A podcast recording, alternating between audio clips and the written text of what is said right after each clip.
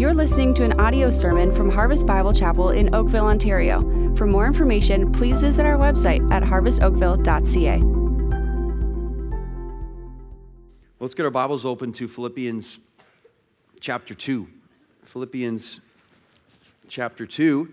We'll be looking at verses 12 to 18. Let me just throw out right away what our theme is today. The theme for this passage today is obedience. Obedience. Obedience, specifically the path of obedience and the power of obedience within our lives. Why are we talking about obedience? Well, Philippians chapter 2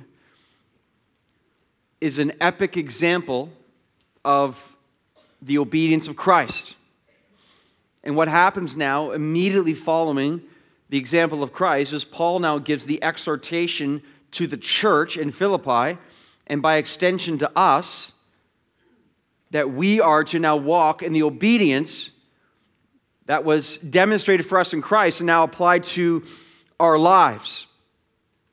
So the theme, without a doubt, is obedience. Now, I have to admit, I was tempted to title this sermon this week, Obedience School. But then I was afraid of insulting us because some of you would say, What are we, dogs? I think the only real reference to obedience school is dogs. No, we're not dogs, but we are sheep. Amen? We are sheep. I don't know which one's lower or lesser. I think, anyways, we'll just leave it there. So, in better judgment, I went with the path and power of obedience for our title. It's a little safer. But that's exactly what takes place. Let me just again unpack this context a little bit. So, we just come from the example of Christ. Now, look at Philippians 2, verse 8 becoming obedient, right, to the point of death, even death on a cross. So, this is what Christ did in his humiliation and then his exaltation. Now, notice in our first verse for today, verse 12 of chapter 2, the first word there is therefore. Uh, therefore, so, therefore, my beloved, as you have always noticed, obeyed, right? So, Paul, without doubt, he is taking um, the momentum from Christ's example, and therefore, he's drawing the bridge from the preceding verses to where we are now. Therefore, as you have always obeyed, now directly relating Christ and the obedience within the church, and he says, and so now, again, so now he's exhorting the further obedience and he's about to lay it out again uh, for the church. And actually, the verse we end in today, too, if you look at verse 18, Paul now holds the example of his own obedience which is to be imitated among the people. So it's like this. If you look here, it's like Christ, Paul, and the church. And then we go further Christ, Paul, church, us, right? Church in Philippi, and then us. So in verse 8, or 18, he says, likewise, you also, right? So he's like, here's what I'm living out. I am imitating Christ, I'm sacrificing my life. Likewise, church, Harvest Oakville, likewise, you also should be glad and rejoice with me. We're going to figure it out glad and rejoice that I'm willing to die for the faith of you and the example of Jesus Christ. But before we get too far down the road to the theme of obedience, I want to address some objections right away. say, well, why would we do that? Because I think, I think, anyways, see if it's true, but some of us, as soon as we hear the word obedience, we immediately become resistant or reluctant even towards that phrase, that theme, that word. For some of us, we hear obedience and we're like, that's boring, man. Move on to something more exciting. Like, who wants to talk about obedience? For some of us, if we're honest, we're bothered by that. It's bothersome for us to hear about obedience. We might go back to when we were a child and we had a, a mom or dad who was always kind of yelling at us and trying to get us to obey. Why don't you obey? Why don't you obey? And it kind of made me shudder in this idea of obedience. For some of us, too, we're not just bored or bothered, we're bitter. And we're bitter because when we hear obedience, we live in a world which is centered around self. You can't tell me what to do. Don't you dare tell me what to do. I make my own decisions. I do whatever I want to do. I will build my life. I will spend the resources the way I want to. I will choose where I want to go. I will say what I want to say. I will do what I want to do. Don't even bring up obedience with me. For some of us, it leaves a bad taste in our mouth obedience. But this is when our theology must line up with the Lord's. Because here is the reality of obedience. J.C. Ryle, he said this, this is so good. Obedience, now just read this carefully, okay? Because it's when you get it, it's powerful. Obedience is the only reality Now, why does he say that? Anyone can say they have faith. Anyone can say they love Christ, but the proof that's found again in the pudding of obedience is faith, it's visible. Obedience is faith visible. If we're truly those of faith, it's seen in obedience. Obedience is faith acting. Obedience is faith manifest. You see, if we say we have faith, Jesus says, You shall prove to be my disciples by bearing much fruit. It's the fruit that proves that we are true disciples of Jesus Christ.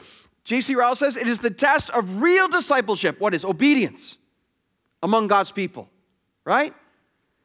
Anyone can say the right thing, but our lives prove where we're at. In case you're saying, well, that's J.C. Ryle, can I have a more substantive quote? Yes. Next, Jesus. Jesus says, if you love me, notice, you will keep, obey my commandments. Watch this, loved ones. Ready? Make sure we get our th- all through the sermon. It's so important, okay? Watch this. It's the love of Christ that leads to obedience. It's not our obedience that earns the love of Christ. That's a huge distinction in the church today. You got that? We love Christ, therefore we obey. We don't obey, so Christ will love me more. Notice the, the, the logic of theology from Jesus himself. You love me? Really? Well, then you will keep my commandments. See, obedience is not boring now. Obedience is not bothersome. In 1 John, what 1 John says, um, his commandments are not burdensome. No, they're not. They're life giving. It's the best, best possible way to live. It's everything Christ wants us to be. So, without further delay, then, I'm trying to unpack for you the reality of the integrity of our text and obedience today. Let's, let's, let's read our passage Philippians 2, verse 12. Therefore, my beloved, as you have always obeyed, there it is. So now, not only as in my presence, I love this, but much more in my absence, not just when I'm around, Paul says. Notice, here's what obedience looks like work out your own salvation with fear and trembling. For it is God who works in you both to will and to work for his good pleasure. Do all things without grumbling or disputing. Why? That you may be blameless and innocent children of God without blemish in the midst of a crooked and twisted generation. Listen, among whom you shine as lights in the world. That's beautiful. Obedience continues. Holding fast to the word of life, so that in the day of Christ I may be proud that I did not run in vain or labor in vain even if I am to be poured out as a drink offering upon the sacrificial offering of your faith. Notice, I am glad and rejoice with you all. Likewise, you should, you also should be glad and rejoice with me. Okay. So, what we're going to do right now in these verses is we're going to walk down the path of obedience. And we're asking the question Am I on the right track? Am I on the right track? Hopefully, I'm convinced right now obedience matters to the Lord, needs to matter to me. How do I know if I'm on the path of obedience? Am I on the right street? Am I in the right neighborhood? Am I even walking in the same province? Right?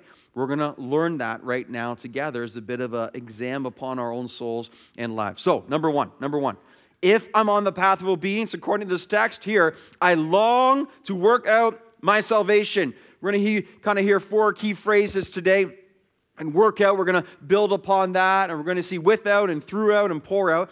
But number one, I long to work up my salvation. Verse 12 again. Therefore, my beloved, as you've always obeyed, again, work out your own salvation with fear and trembling. Okay? For it is God who works in you both to will and to work for his good pleasure. These verses are loaded, they are stacked. Okay, the command on the path of obedience is work out your salvation, but you have to see this for the entire message, okay? Verse 13. For it is God who works in you, it says. So here's the famous work out, work in of Philippians 2. You got to circle that, underline that, make sure that's highlighted in some regard. You come back to it later on, you know you've been there, okay? I need us to see this massive truth in the context of the command for obedience. Work out salvation, God works in us. Again, notice the small, life changing word in verse 13. It's the word for. Here's the whole reason for us walking the path of obedience. Here's the whole secret to the Christian life contained in that small word for. For it is God who works in you. Now, why is this so important? Because the command for obedience in the Christian life can be so daunting and discouraging. And let's just be honest, often just depressing. Obey, obey. I'm trying, I'm trying to obey. The command for obedience by itself, if all we had was work out your salvation, you work out your salvation. Well, self effort, self striving, my strength alone. Hey, and how often we do that, huh? We just seek to try to do the right thing in our own effort, on our own strength, and that never works out well. The command by itself, listen, if all we have is you try harder for obedience, then it ends up what? Ends up in total failure and spiritual inertia, right? Because if you try to obey on your own strength, you get up one morning, you're, you're, you're, you're resolved and you feel disciplined and you try to do it, and maybe one day it goes well, but the next day you gotta come and try to do it again, and then you end up failing. And when you fail, you're like, ah, oh, I stink. And when you say I stink, and the enemy comes along and says, yeah, you do stink, and we all stink, and we're stinking at this, and you say, there's like, what's the point, man? I don't, I can't do this, I can't, I can't make this work, I can't, I fail, I give up, I'm just gonna sit by and watch TV the rest of my life and hope something good might happen in some kind of way I can't explain. So much of the Christian church does that all the time, and I don't blame you for it. If we're trying to do it on our strength, it'll never happen. And all we end up saying to ourselves, and just we, we, we fail miserably because we can't do it. And like, what's the point? I give up, I give up, I give up. And if we're moving in that theology based on self, we will give up.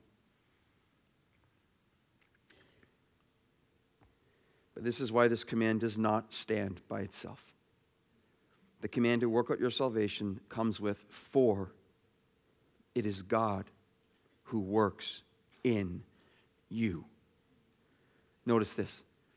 For it is God who works in you. That's why we work out our salvation. God is the sufficient one. God is the source of living water. God is our energy. God gives us new life. God is our strength. God is our salvation. Where does our help come from? Our help comes from the Lord, maker of heavens and the earth. God is the sap to our branches. God is the wind to our sails. God is the flame to our fire. I love this. You see in verse 13, for it is God who works in you. The, the word work there in the original, in the Greek, it's, it's, it's pronounced energeo, which of course we get our English word energy. It's the source of our word for energy. How awesome is that, right? This is such important theology. Here's a fantastic parallel verse, Colossians chapter 1. Notice what, ha- here's the tension work out, work in, work out, work in. Ready, watch, watch. Paul says, For this I toil. Like this is struggling. This is huge striving, struggling with all, but notice this I'm giving my best with all His, God's, Christ's energy. See that? I'm giving my best as God works in me, that He powerfully works. There it is. It's almost like it's such a fantastic parallel verse to what we're doing right now in Philippians chapter 2. For this, but notice, for this I toil, I struggle, I strive, I work out my salvation with all the energy of God that He works within, powerfully works within me. See, right here, here's a word for some. The Lord wants me to say this for sure, okay? Legalism, legalism, and some of us have grown up in this past, some of us are in it right now. Legalism is I work out as much as I possibly can and ignoring the grace of the reality of Christ that He is to work in me and then through me. Legalism ignores the energy of God and strives in the energy of man. That's why it's so destructive. Because you end up having this system of law that is not supported by the Bible, the New Testament, any form of grace. Just pause enough for a moment, even if it's for one person right now, that's, that's good enough for me. Just pause long enough and say, Am I operating in a system of the law and flesh? Or am I operating in the system of grace and the power of God that He works in me. The desire for fruitfulness is fantastic, but you have to understand God works in me to bear fruit through me that others may see. Again, Christ in me. That's what our passage is saying right here. Think about it. God is the author of our salvation, Acts chapter 3. God is the one who causes us to be born again, John chapter 3. God is the one who begins the process of our salvation before the foundations of the world, Ephesians chapter 1. And God is the one who finishes the process of our salvation, Philippians 1, verse 6. God is the one who does everything. Now I love, I love this in verse 13, okay? This was this meant a lot to me this week. Notice at the end, what God works in me both to will and to work for his good pleasure. Now, see what's happening there?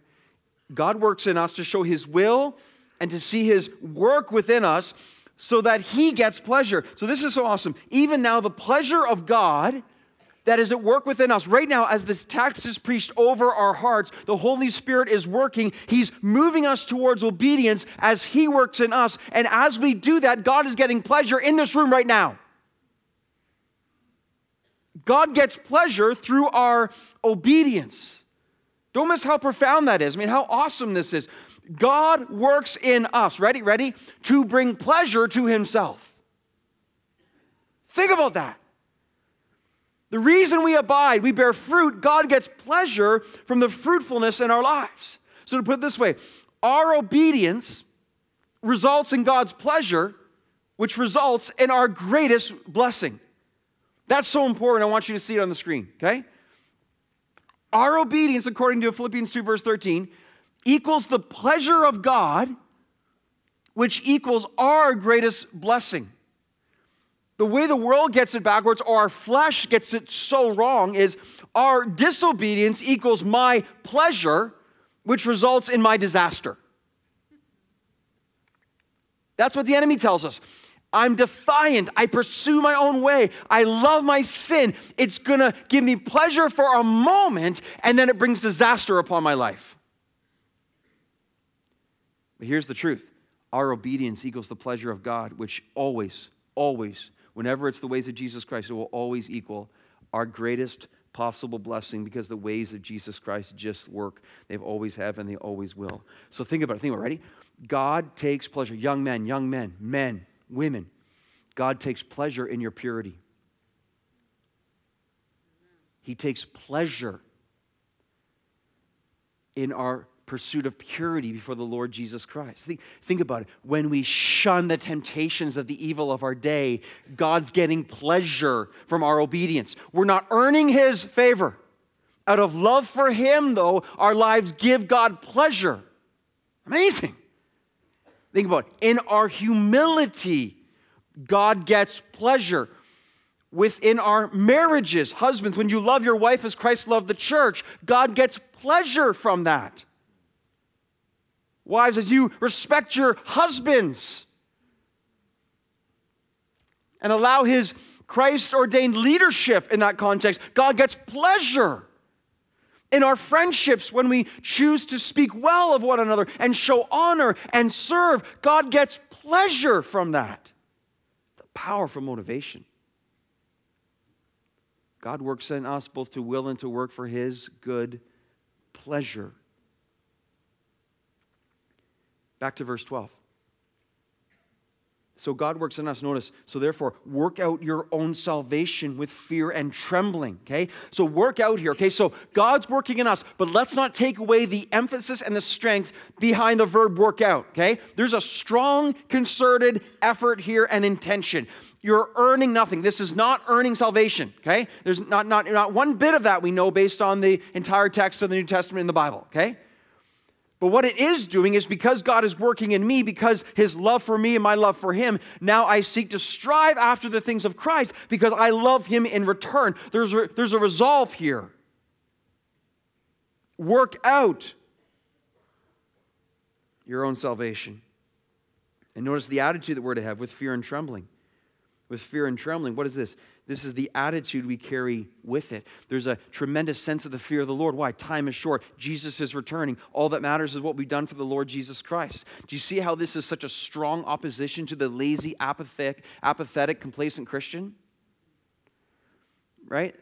We're tempted to sit around and just kind of do nothing and just kind of sit there, but fear and trembling, fear. We're salvation. How? how but remember, remember, His power in us. I got to keep saying that. His strength in us. His work in us, and then the fear and trembling that comes to seek the Lord. But think of the church that is largely asleep. totally missed this verse right here.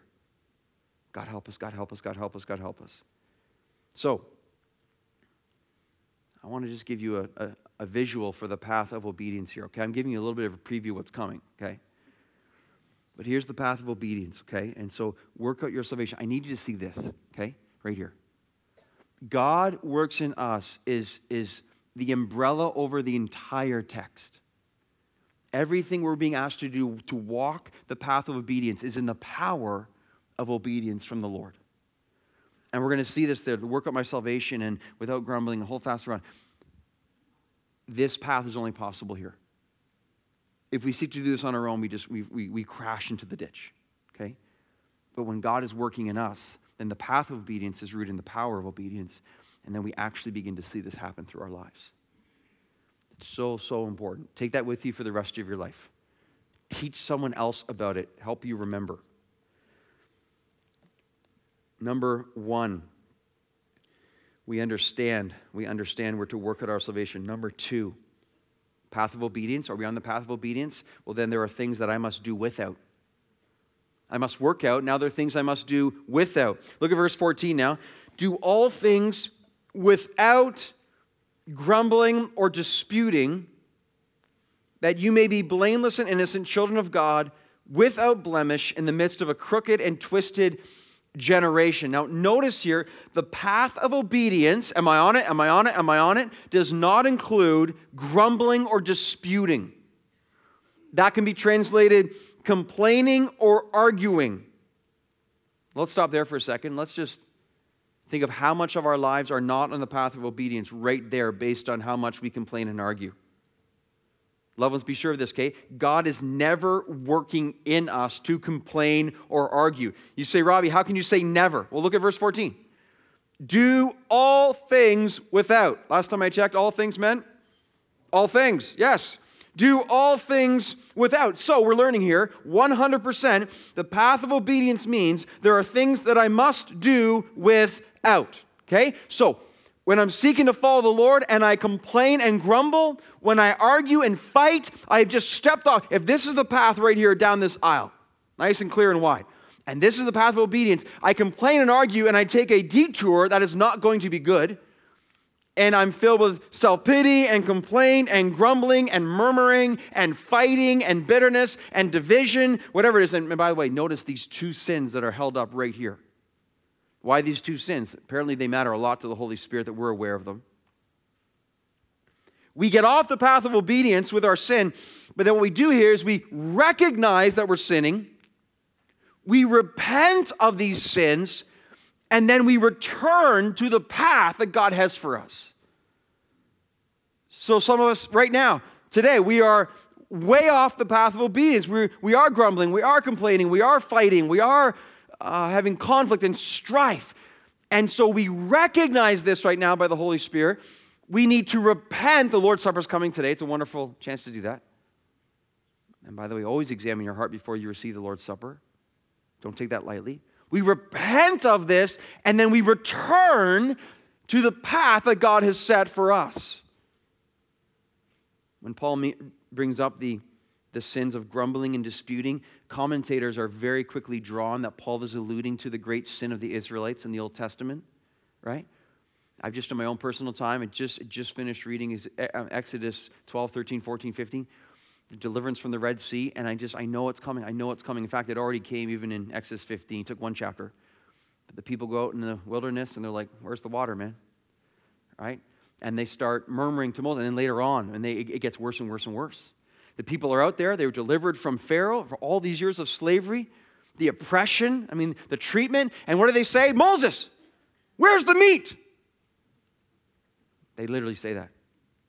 Where's the meat? We missed the meat and the cucumbers and the melons and the onions and the garlic. It's all there, man. You can read it. It's all there. And numbers, anyways. It's all there.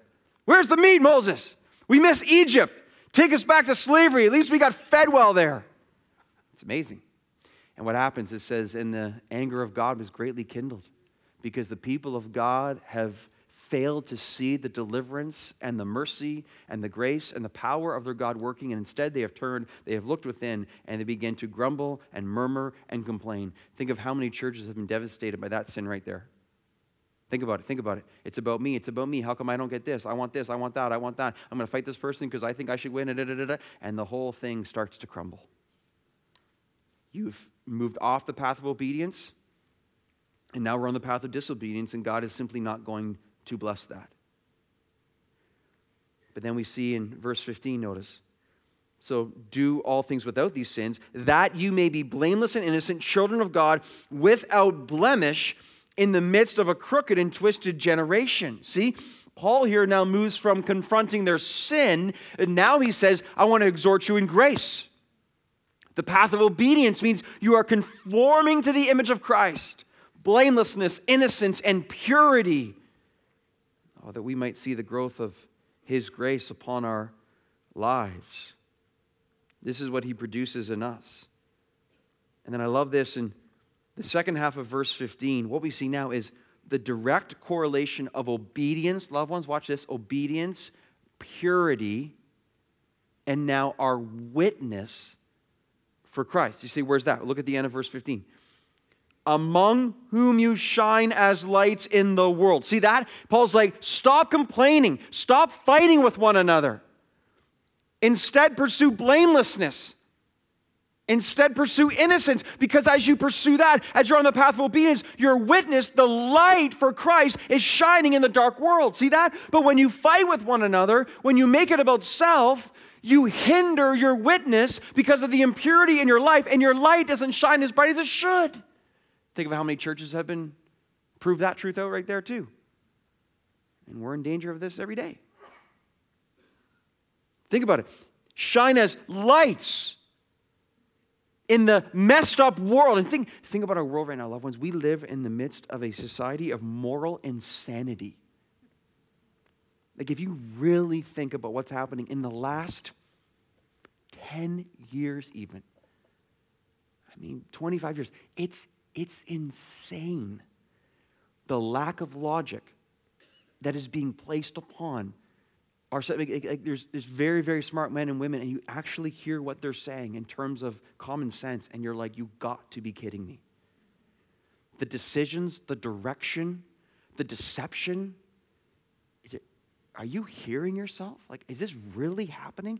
A generation ago, it's unthinkable to have the things that are happening right now. The darkness increasing, but as we know, as the darkness gets darker, the light of Christ shines brighter. So, Paul says, don't fight among yourselves, pursue innocence in the midst of difficulty and persecution and forms of suffering, that you may shine as lights in the world. Now, think of the uses of light. Here's one commentator, Henry Alford, pointed this out. I loved it. I want you to see it. Ready? Shine as lights in the world. Why? Lights are used to make things evident. You walk into a room, I can't see. Can you turn the light on for me, please? You turn the light on, all of a sudden you can see. Things become evident. Uh, lights are used to guide. I'm on the dark. I, can, can you get that flashlight? I need the flashlight so I can see where I'm supposed to go. That's what light does. We are shining in this world to show people where they are supposed to go. Lights are used as a warning. Think of a lighthouse. Points the way, but also says, don't come too close. It won't be very good. Lights are used to bring cheer. Think about that. Think about that. No, if you're like me right now, you have noticed that the sun is coming up a little bit earlier every day. Everyone for more daylight? Amen, amen, amen. Now, why is that? Well, the light is shining. It actually makes us cheerful, right? I remember last night coming to the service, and I'm so used to showing up for this five o'clock service and it being dark out. And all of a sudden, I noticed the sun is shining through the windows, and I was like, oh, that's, that's so nice. It used to bring cheer the children of God are to shine light to bring cheer to a world that's miserable, whether they admit it or not. And lights are used to make things safe. Think of street lights. Think of lights on cars. Just think of all the uses of light that causes things to be more safe. And, and what is there greater safety than believers of Jesus Christ shining a light for the Lord Jesus Christ that people may not die with sin and death and judgment in hell? Um, that's a light shining to make people safe. So, see what's happening here? Don't spend your time with sin that ruins your purity, that ruins your witness, because Jesus says, You are the light of the world. I'm sorry, Jesus, what'd you say? Us? Yep. You, uh, you're the light of the world, Jesus. Yeah, but now I work in you that you might be the light of the world by the Spirit of God I place within you. Mind blowing, amazing. Okay. Path of obedience. Work out, without, thirdly, throughout. Point three, I must hold fast to the word throughout. Look at verse 16 now. Holding fast to the word of life, so that in the day of Christ I will be proud that I did not run in vain. Now, there should be no surprise on the path of obedience, Paul includes the word of life, which is the word of God. It's a no brainer. See the correlation there? You want to shine as lights for Christ in the world? You got to hold fast to the word. You got to hold fast to the word of life. Okay, loved ones, look here, look here, right? This book contains the message of light, which is ultimately the gospel. The word of life is the word of Christ. Now, ready?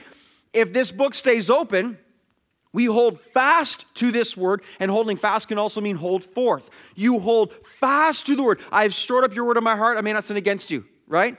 Your word is truth. Your word is truth. I hold fast to this word that I might hold forth the word. We preach the Bible. As long as this Bible stays open on this pulpit, I like our chances. I don't like our chances for ease. I don't like our chances for um, no persecution. I don't like our chances that everyone will love us, but I do like our chances in honoring the Lord and being true light for Christ. But the moment the Bible closes and we hide it, our witness is gone. You can't have witness apart from the Word of God. There is no witness apart from the word of life because this is the only message that saves people from death and shines light, right? So you close the book and you close the vision of God. Think of the churches that had begun with an open word, but then in the fear of man and the pressure of culture, the word slowly gets closed. Eventually it is placed behind or discarded altogether, and now they seek to reject the word of God. They have lost their witness for Christ. It's gone. It's impossible to have true witness for Christ apart from the word of God. So the command is to hold fast to the word, that we might hold forth the word to those we love and to this lost and dying world. No wonder it's here hold fast to the word. And let me say this too, man. When this when this church began, like when our core group began, I was like 28 years old. what was the Lord thinking? I have no idea. I think my wife Jill was probably 26 or something. And we're just like, oh man, like, how did that even happen? I have no idea. Grace. But you're there and you feel this incredible calling for God's word, this incredible calling to say, the Bible's awesome. You got to know the Bible, man. It changed your life because it's changed mine, it'll change yours too. The Word of God and His revelation, Jesus Christ is the best ever. You got to read the book, man. Read the book, the gospel, right? You have, you have one message, man Jesus, all found in here. And here we are all these years later, Lord willing, trying to do the same. But here's the thing, man. Time's coming soon where, and by the way, I'm so thankful for the generation ahead of me. I'm so thankful for the men and women, let's say, of Calvary Baptist and leaders in our church that you have gone and served the Lord so faithfully. The example that is in place to myself and, and my generation that has preserved and allowed the, wor- the Lord to work in such a beautiful way. But what's going to happen with the next generation? Under immense pressure. More pressure than I was a kid. Things are changing so fast. But young men and women, and I just pray, God, even right now, that He is working in the generation below, that you will be willing to understand that if you forsake this book, you have no witness. But if you hold on to the message of life in Jesus Christ, it will be hard, but it will be worth it we need another generation to be raised up. And you have to cling to Christ. You cannot cling to yourself or to the world. It's going to be tough. But are you willing to count the cost to see what the Lord might do? I mean, I, who's even here now? God begins to have a stirring because He will always have His people, men and women, to be raised up for the Lord. And loved ones, for all of us right now, you have to see I know the temptation to treat this book lightly. I know the temptation to become spiritually lazy. I know how difficult it is at times to find the time to open it sincerely and you read the Bible and you feel like there's not anything being said to you and there's times of dryness. I trust me, I know. I know. And yet, what's the alternative? What's the alternative? This? It has to be this. Just want to encourage, especially um, young parents right now. I think one of the hardest stages I went through in seeking the Lord and God's Word was when our kids were particularly young, especially our boys, man, those rascals. When they were like three and one, man. It just, I remember like I was so desperate to be in God's Word in the midst of it. You got no sleep. You're sitting there. You're just dying to get through each day. I have so much grace if you're in that stage of life. And I know it probably gets harder as we go along and all the stuff. But just in that phase, practically though, you feel like, can I keep going? Can I keep going? And I remember I'd, I, I, I'd, creep down because like the boys were stuff so light. And as soon as they woke up, it was like, wah, wah, and you're like, ah, oh, you know, you had to, whatever. And I remember just creeping down, and I would get up earlier and earlier and earlier to try to find time with the Lord. I remember in our townhouse when we first moved to this area, I remember I was just like, it was like 5.50, I'm like, and I got downstairs, and I was there on the kitchen table. I'm like, yes. And the coffee beside me, and I remember I had my Bible open, got my journal out, and I just went to open my Bible, and just as I did, it was like, like that. And I was like, you got to be kidding me. And I closed and it stopped.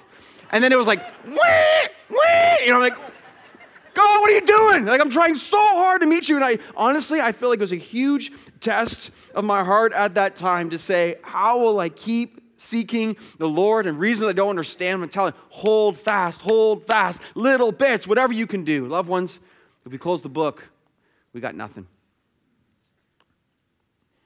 So, no wonder the path of obedience is hold fast. And then notice when Paul says here, he says in verse 16, so that in the day of Christ I will be proud. See Paul's heart there? He's like, if you lose the word, man, then it's all for naught. Right? If you don't, if you don't continue on, then it, it's all for naught. He's like, my, my work is in vain. Hold fast throughout. And then finally, point number four, are we on the path of obedience? I am called to be poured out. I'm called to be poured out now. Work out, throughout, without, throughout, poured out.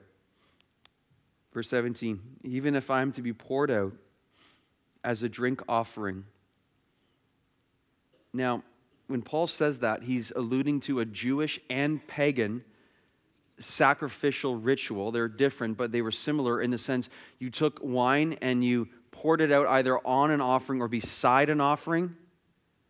So that you poured it out. So Paul's saying, he's alluding to that kind of practice. If I am to be poured out as a drink offering upon the sacrificial offering, now what he's saying here is he's like, even if I die, he's talking about his martyrdom. If I die, but notice what he's dying for. Even if I die, poured out as a drink offering upon the sacrificial offering of your, what's the next word? Faith, right? So he's like, I am willing to die as a sacrifice of an offering if it results in your greater faith. That's remarkable. It's okay, he says, if I lose my life being a sacrifice that your faith is legitimate in Jesus Christ. In fact, then he goes on to say, right, he says, in fact, I am glad and rejoice with you all, meaning if I die and that your faith is legit. And he says, You also should be glad and rejoice if I die for your faith, but then you also pick up the lantern and shine it for Christ, that you might be willing to be a sacrifice for the sake and faith of others. Remarkable heart of a shepherd here from Paul. Think about that.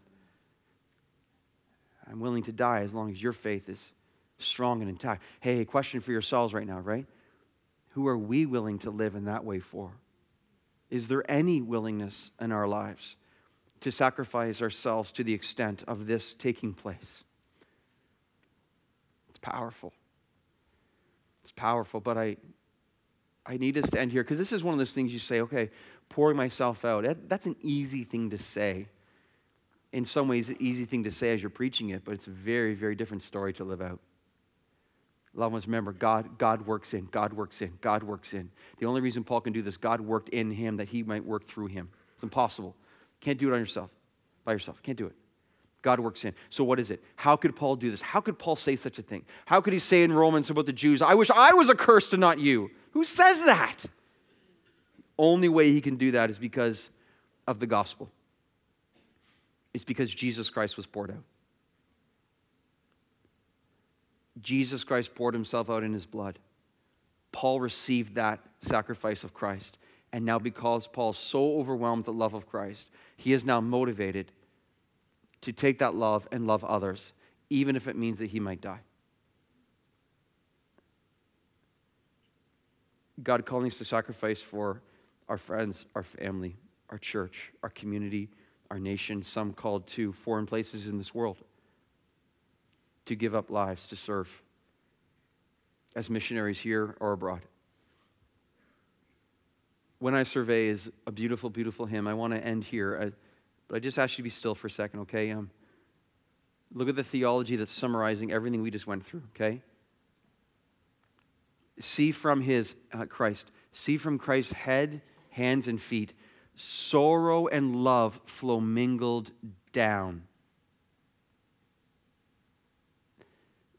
The blood. Literally, Christ pouring himself out for us, like literally pouring out his blood of love for you and I for our sins. This is such a beautiful line. Like, did ever such love and sorrow meet? My God, my God, why have you forsaken me? God, is there any way if I can pass this cup? Or thorns compose? The thorn of crowns mocking him, but the richness of a crown he was wearing? the immeasurable riches of a sacrifice of the Son of God that he might die and pour himself out that you and I might live? That we might have life and forgiveness of every sin we've ever committed and ever will commit? Really? Did ever such love and sorrow meet? No, never. And notice the response of the next verse. Therefore, were the whole realm of nature mine, all of creation, I could offer that as an offering or a present, that would be too small. It'd be too small. Get the entire universe and hand it to Christ out of a gift of love for what he's done. It's too small because his love is so amazing and so divine. And notice, ready, ready, ready? God works in that we might work out. Demands my soul, my life, my all. See, this is Paul. When I see what God has done for me, now, now, I give my everything to him because it's rooted in the gospel of Jesus Christ. I'm not earning his favor. His love for me compels me now to seek to live this way. Impossible on our own. God help us.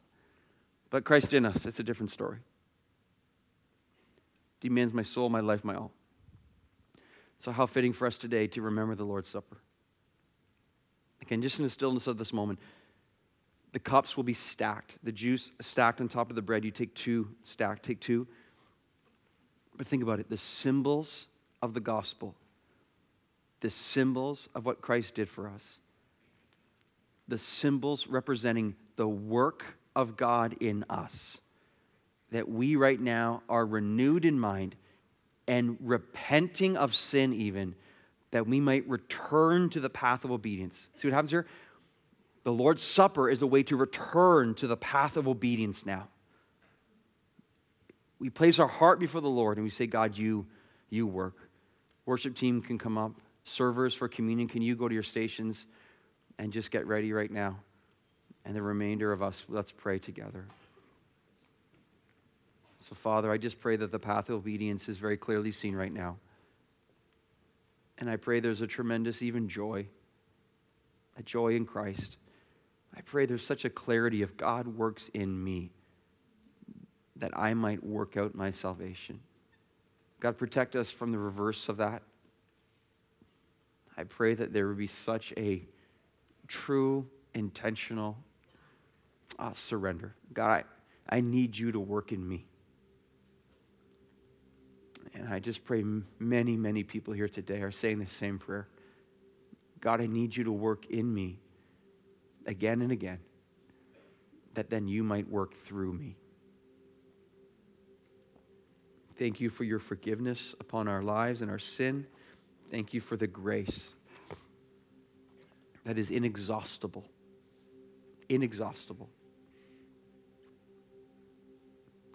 And just with our heads bowed, I just I want to encourage you if you are not saved in Jesus Christ today, please don't take communion. The Bible warns us against that. It's a sacred, sacred thing. But would you seriously consider right now giving your life to Jesus?